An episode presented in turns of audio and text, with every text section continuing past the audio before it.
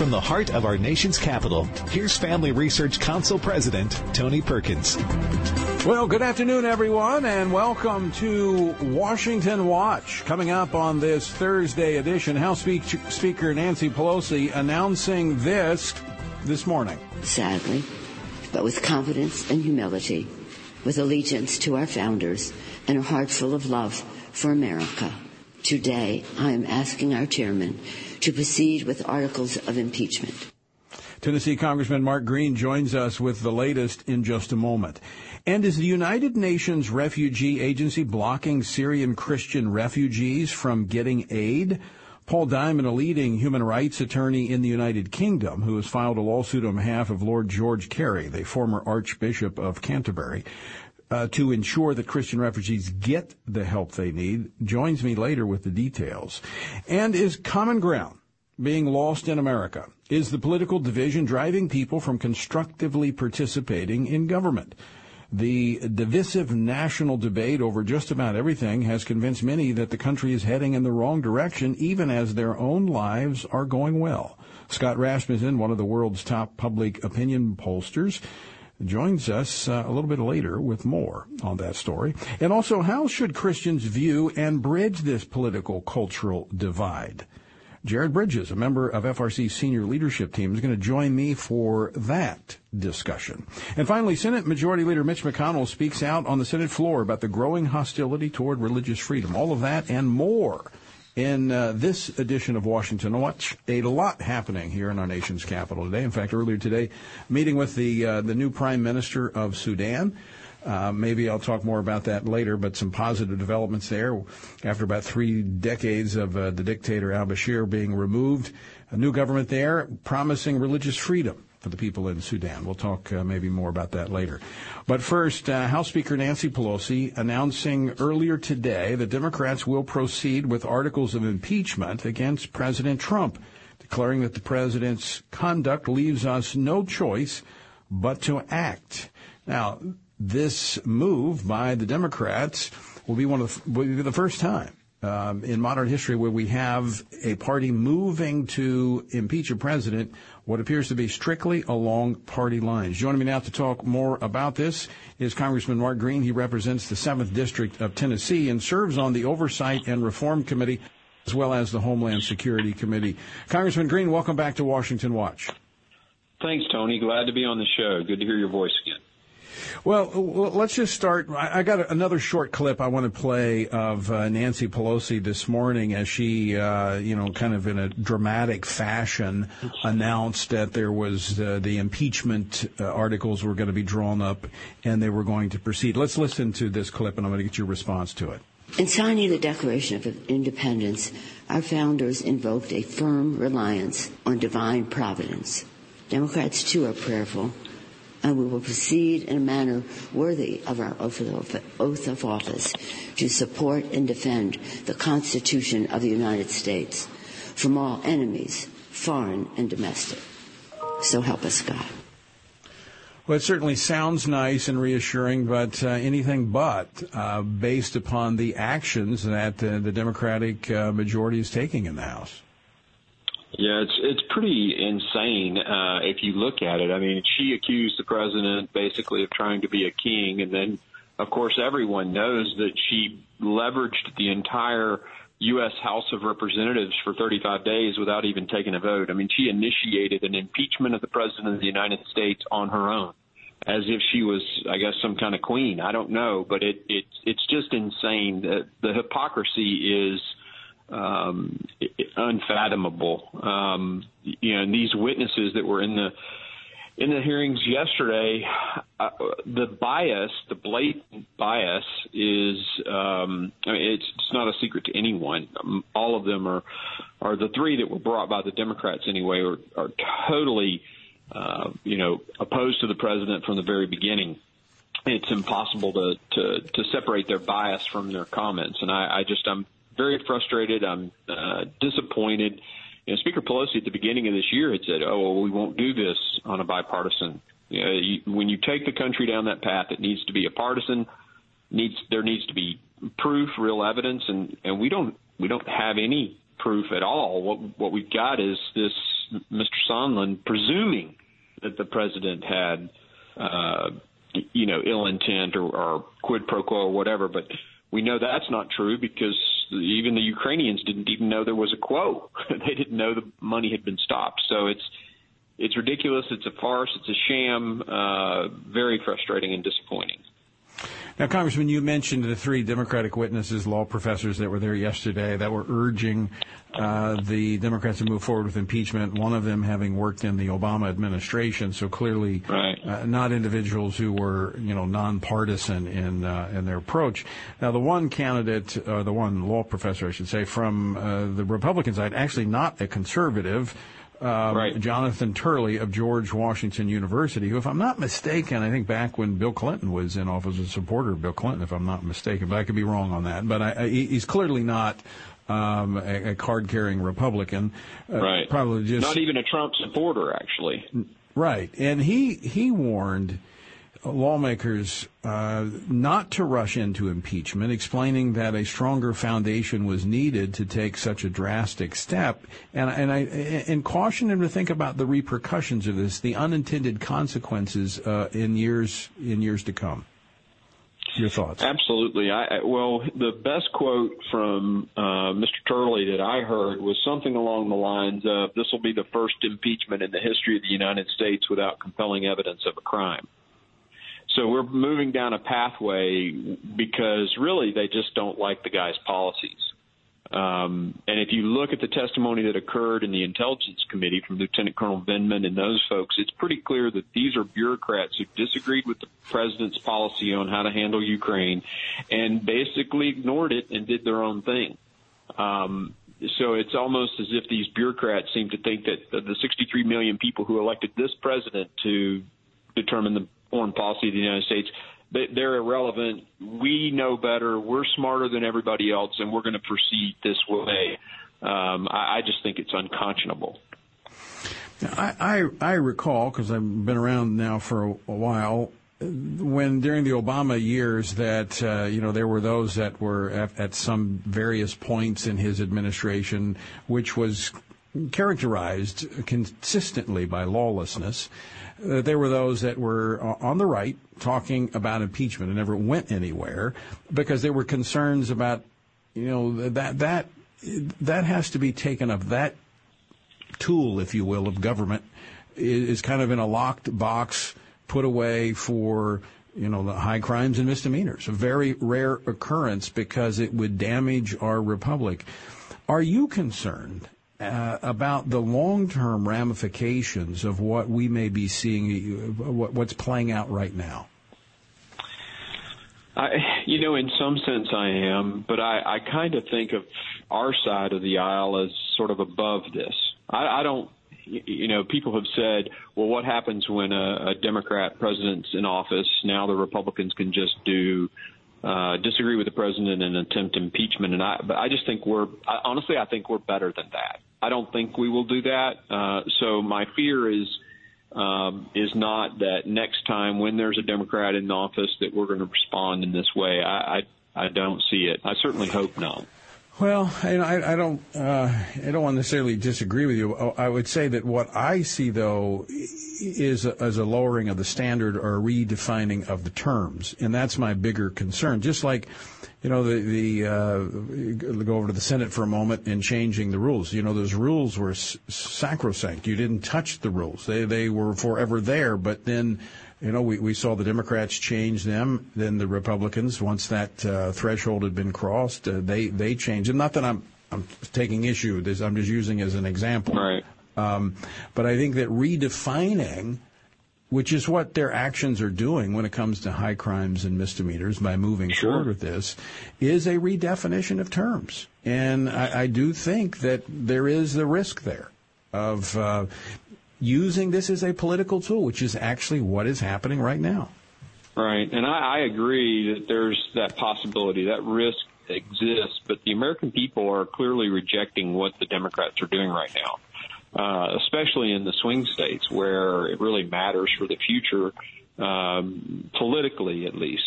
Uh, and, and I think if we were to do this, if the Republicans were to do this, the American people would reject it with us as well. So I, I, um, I, you know, I'm, I'm just, I, maybe it's wishful thinking on my part, but I, I, I certainly hope we would never stoop to this level. Well, you need to stick around a little bit longer. Uh, I'm a little more. I'm a little more skeptical. Are, more seasoned than I am. I'm. I'm still a freshman, uh, uh, naive, I guess. Let, us uh, uh, what word are you hearing now in terms of the uh, the, the, process? Uh, as I understand it, they hope to vote this out of the House by before you leave for Christmas. Then the uh, Senate taking it up most likely uh, first of January. Well, are you hearing anything specific on that? I, I think that's the timeline that I'm hearing. I think we vote for impeachment next week. I think the committee between the committee uh, voting on the articles of impeachment and then the House floor. That's going to happen sometime uh, toward the end of next week. We will come back the following week, uh, the week of the 15th, 16th, and we will vote, uh, probably, unfortunately, tragically, especially for our military, for a continuing resolution to fund the government. Uh, we'll go on Christmas break, and then the Senate will take up the impeachment, uh, you know, whenever um, Leader McConnell feels it's appropriate. I, but it'll the ball will clearly be in their court in January. Uh, Congressman Green, what, what I'm hearing, and uh, I'd be interested in what you're hearing and seeing, but based on my conversations, it appears to me that this process, if you want to call it a process, I use that term loosely, but what the Democrats right. have engaged in here in the last few weeks has actually solidified the Republican support for the president. I mean, I, I think that they, they, they see this for what it is, and uh, they are standing with the president against this uh, sham process to simply avoid 63 million votes and remove this president if you look at the statistics that just the president has tweeted out recently, it was probably two or three weeks ago, he tweeted out 87% support amongst Republicans. And I think it was either yesterday or today he tweeted out 97% support um, or 95% support amongst Republicans. So obviously, even in the numbers that they're looking at, the needle's moved from 87% to 95%. So absolutely, they are solidifying uh, Republicans against, you know, for in support of the president and against this uh, insane uh, process. Well, Congressman, as always, great to talk with you. Appreciate you coming on today, and uh, obviously we'll be watching this into next week as the vote takes place in the House, and then is um, punted over to the Senate. So, thanks so much, uh, Congressman Green, for being with us. But thanks, Tony, for having me on the show, and thanks for standing for family values and for our country. Really appreciate you guys. All right, thanks so much, Congressman.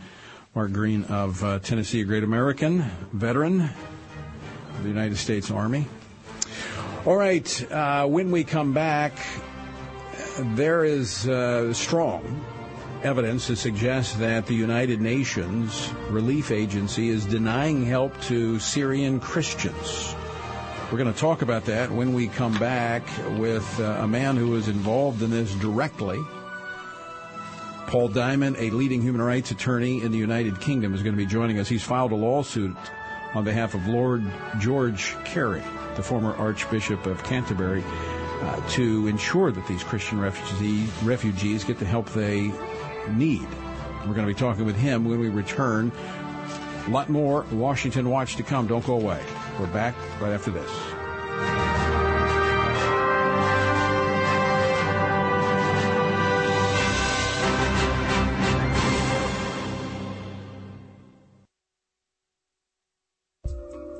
Abortion is one of the most combative and sensitive moral and political questions in America today, even among Christians. There has been a renewed effort in theological liberal Christian circles to argue that the Bible does not oppose abortion. In light of these arguments, it is crucial for Christians to know what the Bible actually says about abortion. Does the Bible teach that life begins at conception or birth? Is abortion murder? In FRC's new publication titled Biblical Principles for Pro-Life Engagement, Personhood, Scripture, and Church History, author David Closson addresses these questions with relevant passages in the Bible that inform how a Christian should think about abortion, the question of personhood, and a survey of how prominent church leaders have interpreted these passages throughout history. Learn more by visiting frc.org slash unborn. That's frc.org slash unborn. Meadow Pollack was a high school senior who was tragically gunned down during the Parkland school shooting in Florida. In an emotional and gripping FRC Speaker Series event, her father, Andrew Pollack, and education expert Max Eden discussed the tragic massacre and the politically correct policies that allowed the Parkland shooting to happen.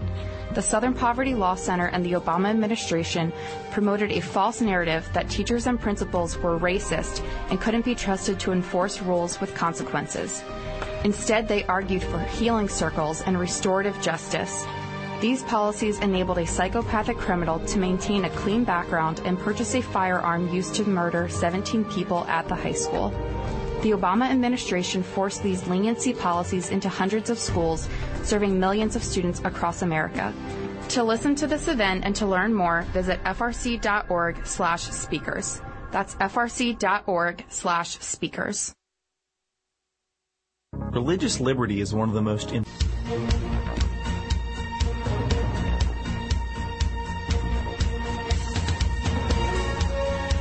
Welcome back to Washington Watch. I'm Tony Perkins, your host. The website, tonyperkins.com.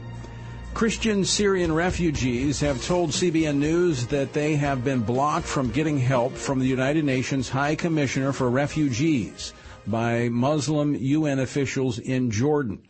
Now, I've been to uh, some of these refugee camps in Jordan, and they're massive. And these are individuals who have been there for a long time, dependent uh, totally upon the aid that flows through the United Nations uh, because of the uh, really the desperate situation that they left in Syria. That obviously has not gotten better.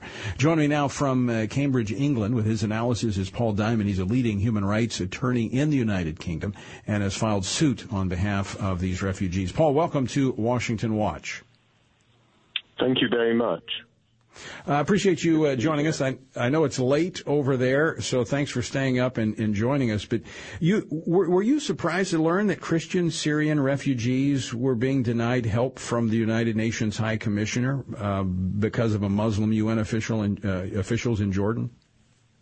Well, um, I'm not, and I don't think you are probably either, having visited there. But the case has been brought, um, a case has been brought in the United Kingdom by Lord Carey, our former Archbishop of Canterbury, and the case that he wants to expose is the scandalous abandonment of the Christian communities in the Middle East by, in fact, both of our governments under the president, previous administration, President Obama, and the current British government at the moment.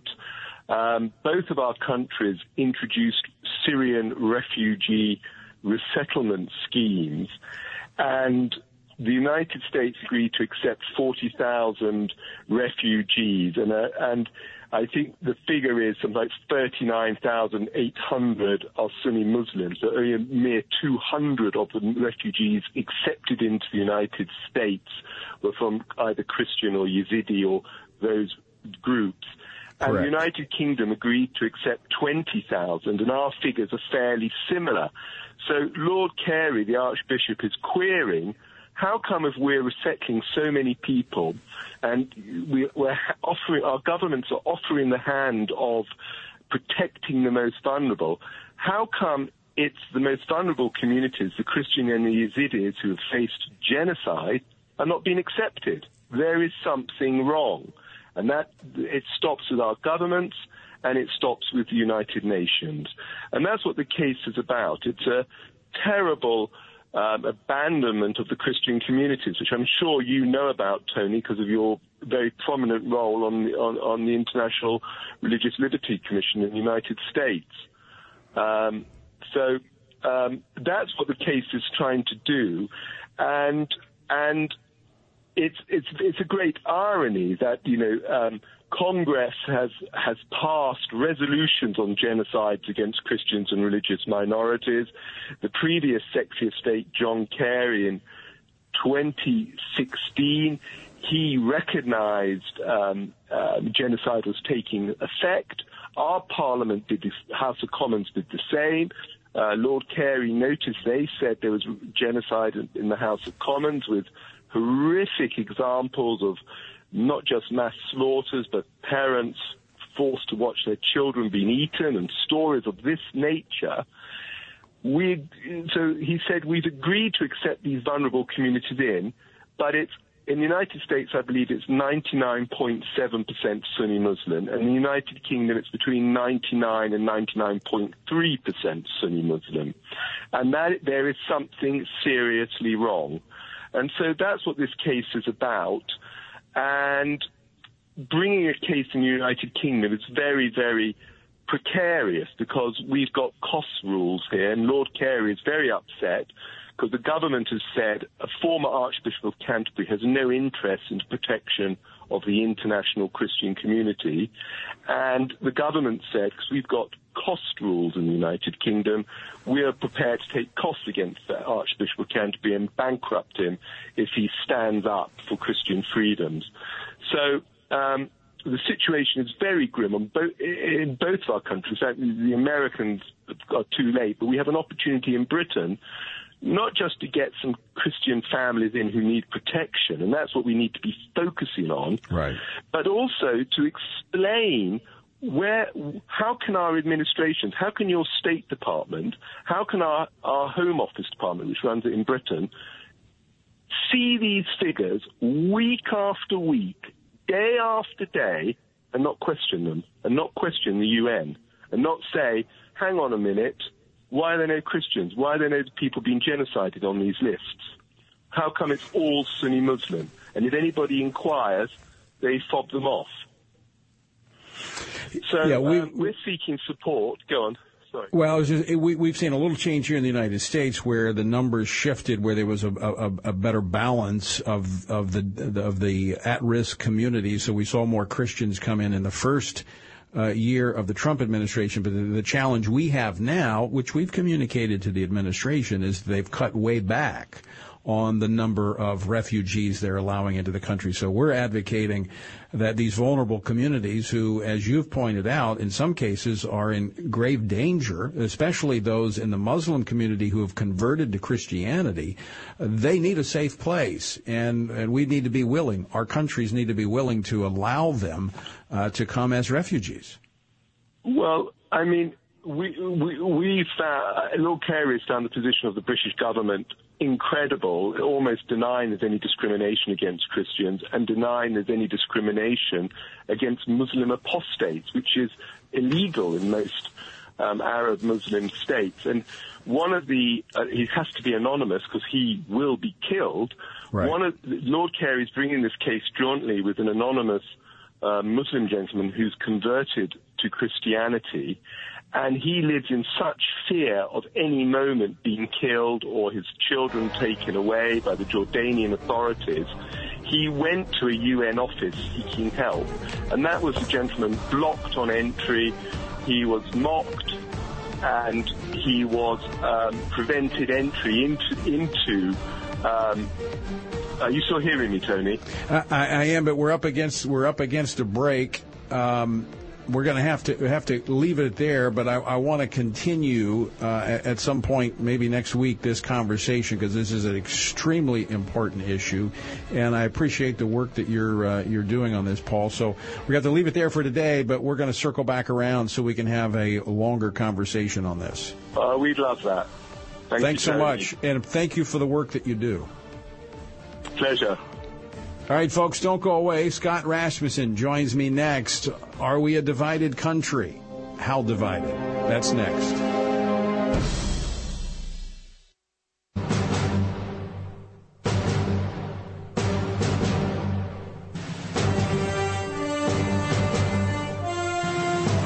Back to Washington Watch. I'm your host, Tony Perkins. The website, tonyperkins.com. If you happen to be on Twitter and want to keep up with uh, me and activities here in D.C., it's at T. Perkins. All right, according to the inaugural Public Agenda USA Today, Ipsos poll, Americans are united on this. They are sick and tired of being so divided. The divisive national, national debate uh, over just about everything has convinced many that the country is heading in the wrong direction, even as their own lives are going well. I mean, even though we got a great economy, we got all these good things happening, uh, people think the country is headed in the wrong direction because of the just the the political and cultural division. By overwhelming margins, those surveyed said national leaders, social media, and the news media have exacerbated and exaggerated those divisions, sometimes for their own benefit and to the detriment of ordinary people. Um, we're going to talk about this. We're going uh, I'm waiting on uh, Scott Rasmussen who's going to be joining us. He's one of the world's uh, best public opinion pollsters, and he's the author of The Sun is Still Rising. Politics has failed, but America will not. Um, this is concerning, and I think there is some intentional effort about it. I'm going to ask Scott if, if uh, he's able to join us. Um, I, I, say it's intentional because what's happening, and, and you might attest to this, you may feel it, you may say, that's me. The divisive nature of this makes you just want to step back and not be involved. But we can't do that because that actually only leads to kind of a, a, a point of greater division. Because if your voice, my voice, if it's missing, the country is going to continue on a particular track. We're not going to reach consensus, even though consensus is hard to reach these days. It's never reached when certain voices are absent or silent. And that's one of the reasons I think it's so critical that we allow everyone to have a voice in the process. I am for for those that are 180 degrees removed from me, I will fight for their right to speak, to have a platform, that to, to speak publicly. I will not seek to silence them. Unlike what they're doing to many conservatives, they want to silence conservatives because, quite frankly, their uh, their their their views, their policies, their ideas simply will not hold up to scrutiny. And uh, but I think we ought to have those debates. In fact, uh, flying up here uh, Monday, I was um, on the plane with uh, several um, elected officials, former elected officials as well, friends that I had served with. In fact, one. Um, you wouldn't mind men- me mentioning his name because we served together in the legislature. He was the governor, uh, the mayor of uh, New Orleans, Mitch Landrieu. his sister was in the Senate. Um, in fact, I ran against his sister, Mary, uh, but they were friends. Uh, still friends today. I talked to them. In fact, Mitch and I had a conversation after we got off the plane about. I, I, I joked with him. I asked him if he was coming up to uh, the, the, the White House Christmas party, um, and that was a joke because it's kind of partisan. I didn't go near the White House during the eight years of Obama, and most Democrats don't go near uh, the White House these days uh, with Trump being president. It wasn't that way when we were in office together. Uh, and we were uh, discussing that and how we could have different ideas. We could see things differently. We could go down and argue for our viewpoints, but then we would go out and have lunch. Um, we'd go to crawfish boil because it wasn't personal and we didn't demonize and we didn't attack one another. We respected one another. And civility is extremely important. I think that's the bigger issue is that we're losing civility. But according to the USA Today and this poll that was conducted, 83% of Americans say divisiveness and gridlock in politics are a big problem. And the concern is that many will back out from their participation in government because of the the conflict. And that's what I want to talk about in uh, I'm going to move on. Uh, if Scott calls in, we'll, we'll take him in a little bit later. But I, want to move on to this discussion. Um, about how should we handle this as Christians, this divisive nature, because I, I would say the vast majority of us as Christians actually do not like conflict. Uh, we, we, we, we see it as, as bad, and, and we want to get along. And that's one of the biggest challenges I have being in politics, in the political realm for the last 25 years. It's the thing that I least like is the conflict. But I have a stronger allegiance to the truth then I have a fear of the conflict. And it's just, uh, it's a tension. It's a, it's a natural tension that's within us that we don't want the conflict, but we can't, we can't stand to see truth trampled underfoot in the culture. And so what do we do? As Christians, how do we handle that? And, and I want to talk about that with uh, Jared Bridges. He's a member of our senior team, vice president of branding here at the Family Research Council, graduate of uh, Southern uh, seminary in uh, Louisville, Kentucky. And uh, Jared, welcome back to Washington Watch. Thanks, Tony. Good to be here watching Washington. Well, yeah, watching Washington. Uh, we're going to be up here. At, well, there it is. My timing was perfect. I introduced him, and we're now at a break. So, Jared, great having you on the program. Don't go anywhere, Jared. All Don't right. you go anywhere either, folks. We're going to come back and have this conversation about, as Christians, how should we approach this cultural, political divide that is a reality in America today. What are we to do? Ignore it? Move away from it? Hide from it? Or should we enter into it? What's the foundation upon which we should stand? What does the scripture have to say about that? That's what we're going to talk about next here on Washington Watch. Don't go away.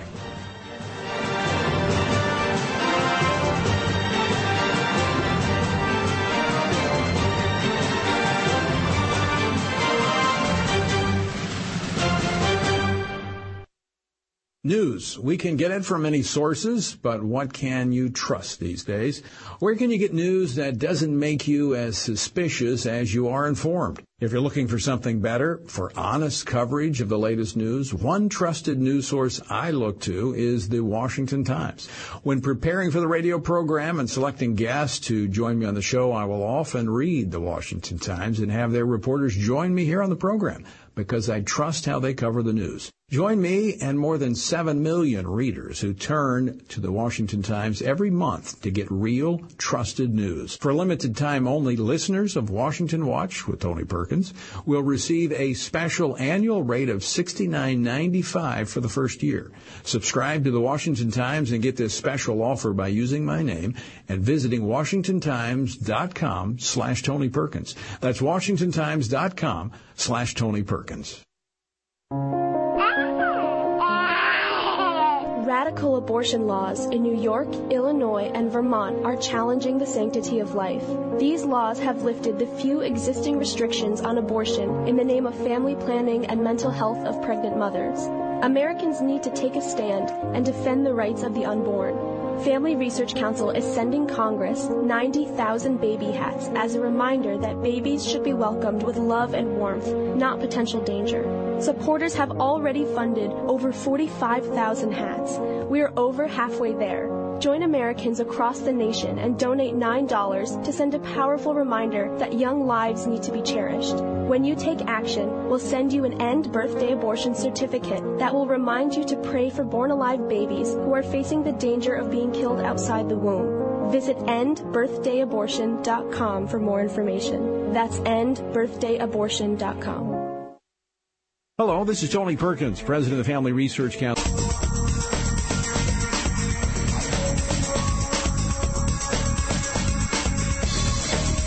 Welcome back to Washington Watch. I'm Tony Perkins. The website is tonyperkins.com. All right, uh, in, in the face of a dramatic new sense of uh, divisiveness, Christians might shrink back from voting altogether. I mean, we're, we're hearing it, we're seeing it. People say, you know what, I'm just tired of all this. Now, that, in my view, would be a grave mistake. In fact, I think it would be a, an error of biblical proportions, quite frankly. Uh, we have a moral and a biblical obligation to participate in politics. Uh, no, we don't. Yes, we do. Uh, in fact, we've got resources on our website that uh, can can walk you through that. And you can go to TonyPerkins.com under episode resources. You can look at some of the uh, biblical worldview issues that we have. The one is uh, biblical principles for political engagement, worldview issues, and voting. And it's based on Scripture. And I think that's where we have to start as Christians, and that's where we end. I mean, that is our process. We look through the lenses of Scripture. Now, I want to go back to this poll for just a minute before I bring uh, Jared back in one, only one in ten of Americans in this poll that was in USA Today said the problem was that Americans had too many fundamental disagreements in conflicting values. The bigger problem, according to more than four in ten, was that people didn't know how to talk about conflicts in a constructive way. Wow. Republicans estimated that 52% of Democrats were unapproachable and Democrats said the same about 65% of Republicans. Well, sounds like we need to do some talking. Jared, let's talk. Yeah, we. Um, it's good good to know that um, we're not alone here, and God has not just left Christians stranded here in the 21st century with nothing to guide us. Um, all we have to do is look back, and this, uh, you know, Ecclesiastes one says, "What has been is what will be, and mm-hmm. what has been done is what will be done. There's nothing new under the sun." And um, you look at political division or just conflict between, um, uh, intense conflict between people, it goes all the way back to the garden. Um, we have um, the you know the even you know, the nation of Israel was divided at a time. Um, here in America, we've been we've had a revolutionary war, we've had a civil war, um, we've had all kinds of um, intense political division. So we we have been here before, and um, thinking about uh, you know Jeremiah, who was a someone who was speaking out in the midst of, of division as a prophet. Um, he says. Uh, Thus says the Lord, stand by the roads and look and ask for the ancient paths where the good way is and walk in it and find rest for your souls. Um, and so we have to look back at Scripture to guide us right now. And, and, where where we are. And, and, that's a really good point to make. Is that when we look at the Scripture, it's it's like setting our compass to true north. Mm-hmm. Because what what happens is that we get these I would say modern interpretations, but they're really not modern. They're just misinterpretations. Paul talked about it in the New Testament. It's just people with false doctrine. Mm-hmm. And, and one of those that we hear today is that, oh, Christians shouldn't be a part of any kind of conflict. You know, Christian, as a, as a Christian, you should be like Jesus. And it's, it's about love. It's about unity. And it is about that, but it's also about, you know, Jesus said that I came to send fire on earth and how I wish it were already kindled. But I have a baptism to be baptized, baptized with and how distressed I am till it is accomplished. Do you suppose that I came to give peace on earth? I tell you not at all, but rather division. And he goes on to talk about how a father would be divided against a son, a son against a father, mother against a daughter, and daughter against a mother, mother-in-law against a daughter-in-law, and on and on it goes. There is division and friction that comes with truth. Right. And I think some of the mistakes we often make as Christians is that we see, oh, if I speak out on this or if I take this stand, then I'm going to be creating conflict or I'm going to be creating division. Well, the truth is, the division is already there if you're following Jesus. Right. and you are not and, the one bringing the division. Right. I think that's extremely right. important to, to draw a distinction by. For instance, uh, I like to make this point. People say, well, you know, that's your opinion. No, it's not my opinion. I quite frankly, I don't have an opinion. It's the Word of God. And, you know, when a good example of that, Jesus said, I am the way, the truth, the life. Uh, no one comes to the Father but by me. That's not my opinion.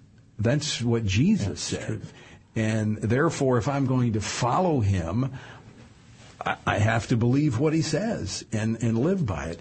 The same is true with the, whether we're talking about the sanctity of life, we're talking about human sexuality, we're talking about marriage, talking about raising your children, who has the authority to raise your children, so on and so forth. The scripture speaks to that.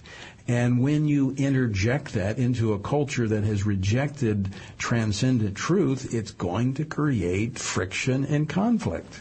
Yeah, and where we fail to make a stand, all that's doing is is is not taking away the division. It's just um, it's it's allowing it to remain, and, and we we we are we need to when we when we do take a stand, we are exposing the differences um, between truth and, and the lie. Um, we have, you know, First Peter is some is a is a book that that comes to mind when you know it's Peter wrote this to a group of Christians who were being persecuted and and one thing he says um, in, in 1 Peter 2, uh, 11 and 12, he says, Beloved, I urge you as sojourners and exiles to abstain from the passions of the flesh which wage war against your soul.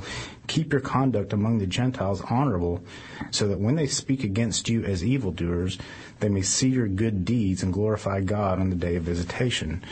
So he's, he's encouraging them, you know, in being oppressed, um, to keep doing good and keep glorifying God. It's not to, to cave, but to keep doing good. Define doing good. Yeah, it's um, it's it's being obedient, being obedient to Scripture.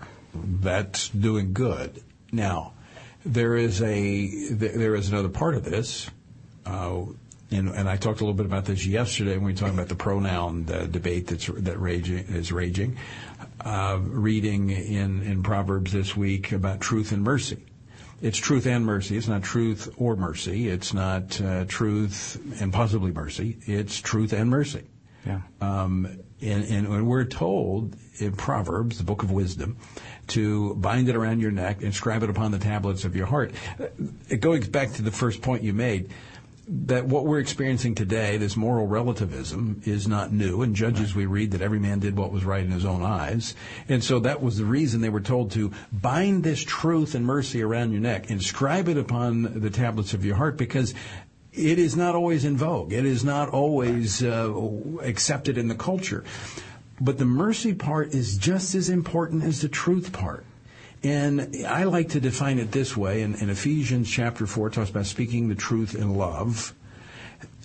Speaking the truth in love, in, in, as I see that, is speaking it out of a redemptive heart. The reason we speak truth is not to win a debate, not to condemn someone, but rather out of a desire to see that person set free by that truth, which Jesus said, the truth shall make you free.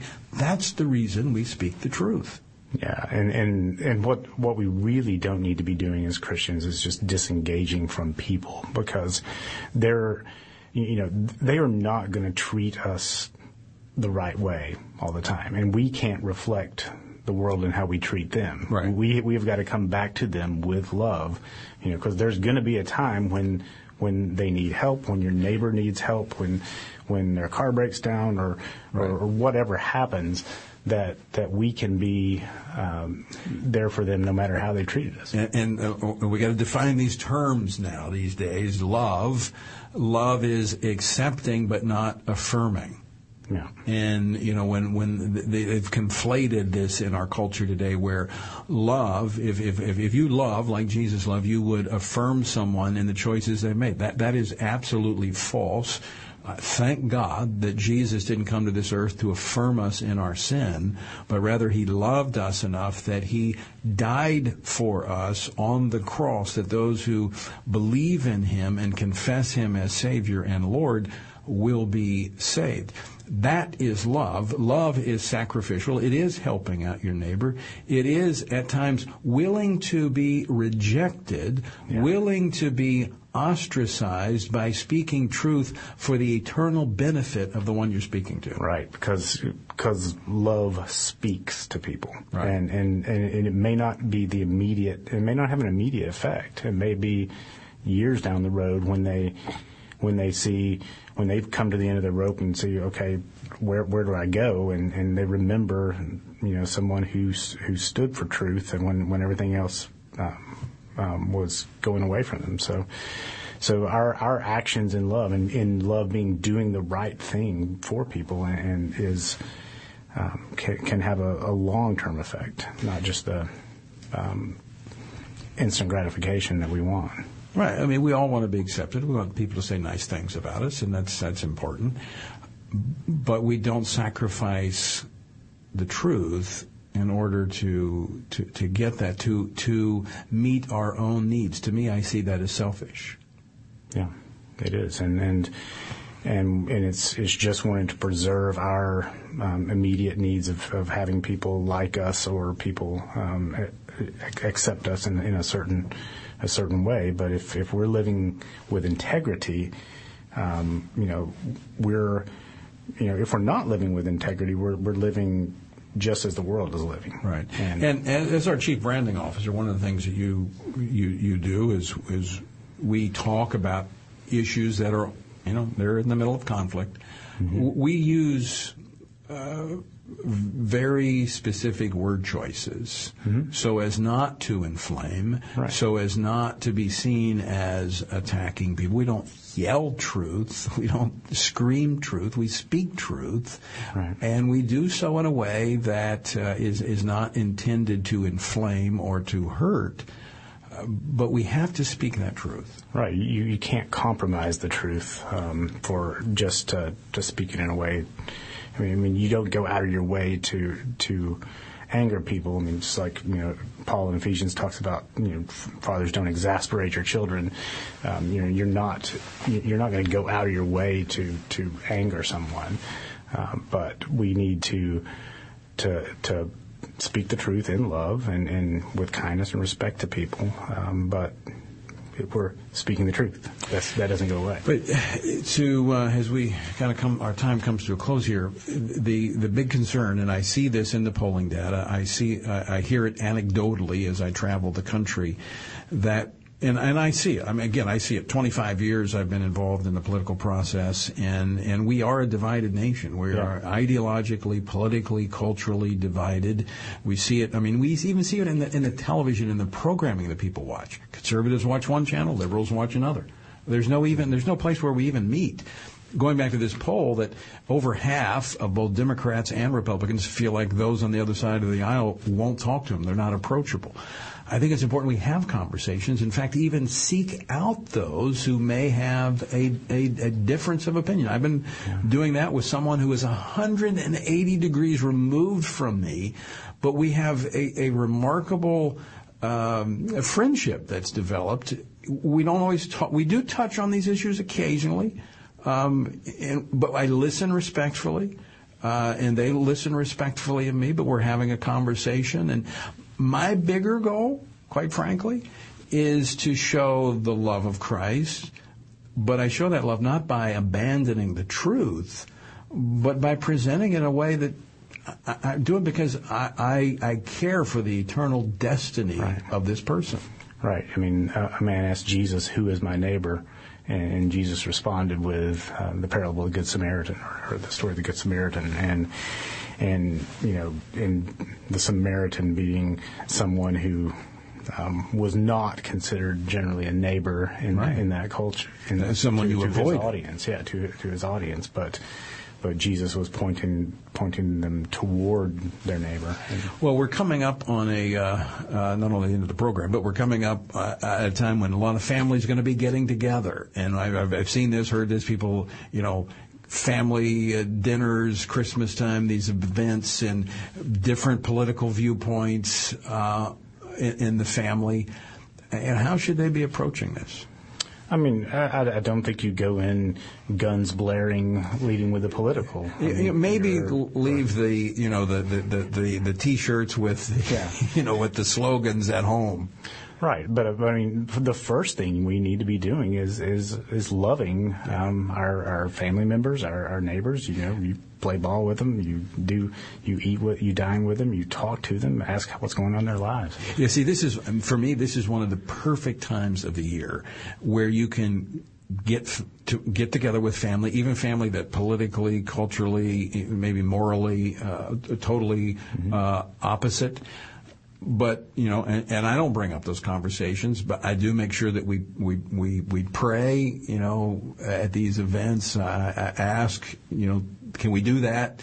Uh, we have conversations about this the time of year about Christmas. It it's a wonderful time to interject Jesus into the conversation and and just have conversations. Uh, yeah. And if those issues come up, you don't have to avoid right, issues. Right. You don't want to avoid uh, avoid it. Just but go for because you care about the person. Speak the truth in love. Jared Bridges, thanks so much for joining us. Thanks for having me. Folks, thank you for joining us as well. Until next time, I leave you with the encouraging words from the Apostle Paul, found in Ephesians 6, where he says, When you've done everything you could do, when you've prayed, when you've prepared, and when you have taken your stand, by all means, keep standing.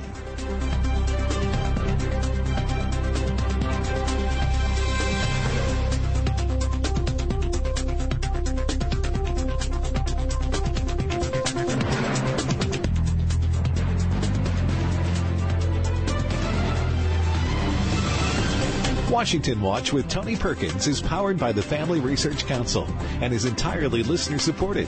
For more information on anything you've heard today, or to find out how you can partner with us in our ongoing efforts to promote faith, family, and freedom, visit TonyPerkins.com. Also, to leave a comment about Washington Watch, call our watch line at 1 866 372 7234.